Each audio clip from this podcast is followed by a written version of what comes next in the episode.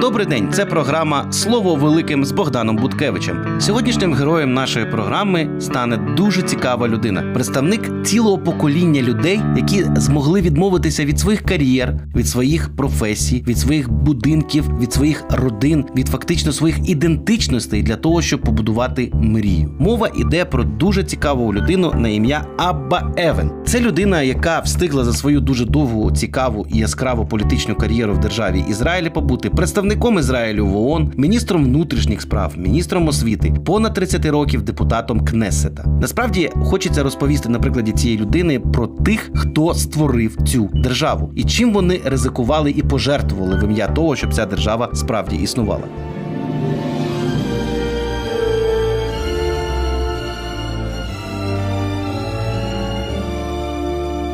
Отже, Абба Евен народився в Кейптауні, Південній Африці. На той момент вона входила в склад Британської імперії. Потім він отримав прекрасну, я би сказав, блискучу освіту в Великій Британії в Кембриджському університеті, де він був одним з спеціалістів з близького сходу із історії Ізраїлю. І ця людина насправді при сильному бажанні могла зробити блискучу наукову кар'єру на той момент, фактично столиці світу, яким був Лондон. Людина мала прекрасні абсолютно можливості стати фактично британцем, влитися в британське суспільство, навіть зробити політичну кар'єру при бажанні в політиці, наприклад, як його великий попередник Бенджамен Дізраелі. Але замість цього, як тільки почалася Друга світова війна, Аба Евен записується до армії і їде туди, їде на територію майбутньої держави Ізраїль, де стає офіцером розвідки британської армії і вірою правдою слугує британської армії проти німецьких загарбників аж до переможного кінця війни. І потім знову ж таки він міг би спокійно повернутися до Англії, продовжувати робити кар'єру. Але замість цього він залишається в Ізраїлі і допомагає Ізраїлю отримати незалежність, який, як ви знаєте, Ізраїль оголосив в 1948 році. Молодий вчений одразу їде до Нью-Йорка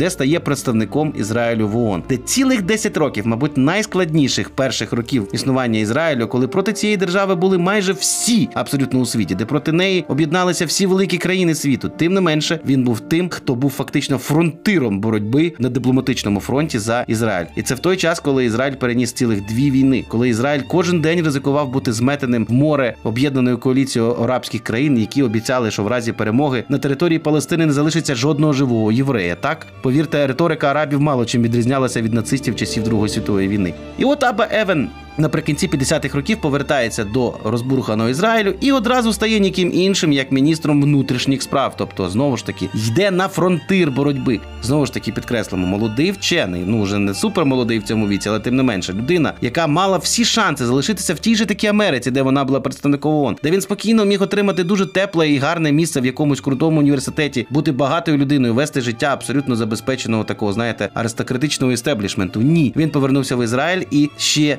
30 років вірою і правдою служив на різних посадах. Повторюся, він був міністром внутрішніх справ, міністром освіти, потім просто депутатом Кнесета. В результаті відставку він пішов тільки в 1988 році, коли партія труда, в якій він був розкололася, і він, як чесний політик старої формації, вирішив, що якщо та політична партія, з якою він був так багато років, просто не може існувати далі, то він і теж не має права бути політиком. Але як ви якщо ви думаєте, що після цього він заспокоївся, то ні, тому що ця людина почала бути нарешті тим, ким напевно її судилось би бути, якби не буремне 20 століття, тобто викладачем. Його постійно запрошували до тої ж таки Америки, де він був провідним викладачем в кількох університетах. Він був людиною, яка написала кілька дуже цікавих книжок з історії Ізраїлю і з історії дипломатії, які зараз вивчають абсолютно в усіх найвищих дипломатичних вишах різних країн світу. Ну і ця людина дожила своє буремне, цікаве, яскраве життя аж до 2002 року, коли він помер. А з рік до цього йому була вручена найвища нагорода державна в Ізраїлі за внесок, те, що цей Ізраїль взагалі існує. За великим рахунком, ця людина стала символом цілого покоління, таких як він, які віддали всі свої ідентичності в інших країнах для того, щоб побігти і таки влаштувати цю велику мрію державу Ізраїль, і щоб кожен єврей у світі знав, що у нього є місце, куди він може повернутися, і де він може бути євреєм в своїй державі. І це те, чому варто повчитися нашим поколінням, які не вміють, абсолютно не вміють відмовлятися навіть від мінімальних якихось благ задля якихось великих державних інтересів. Друзі, подивіться на таких людей, як Абба Евен, і зрозумійте, чому саме він має право називатися політиком,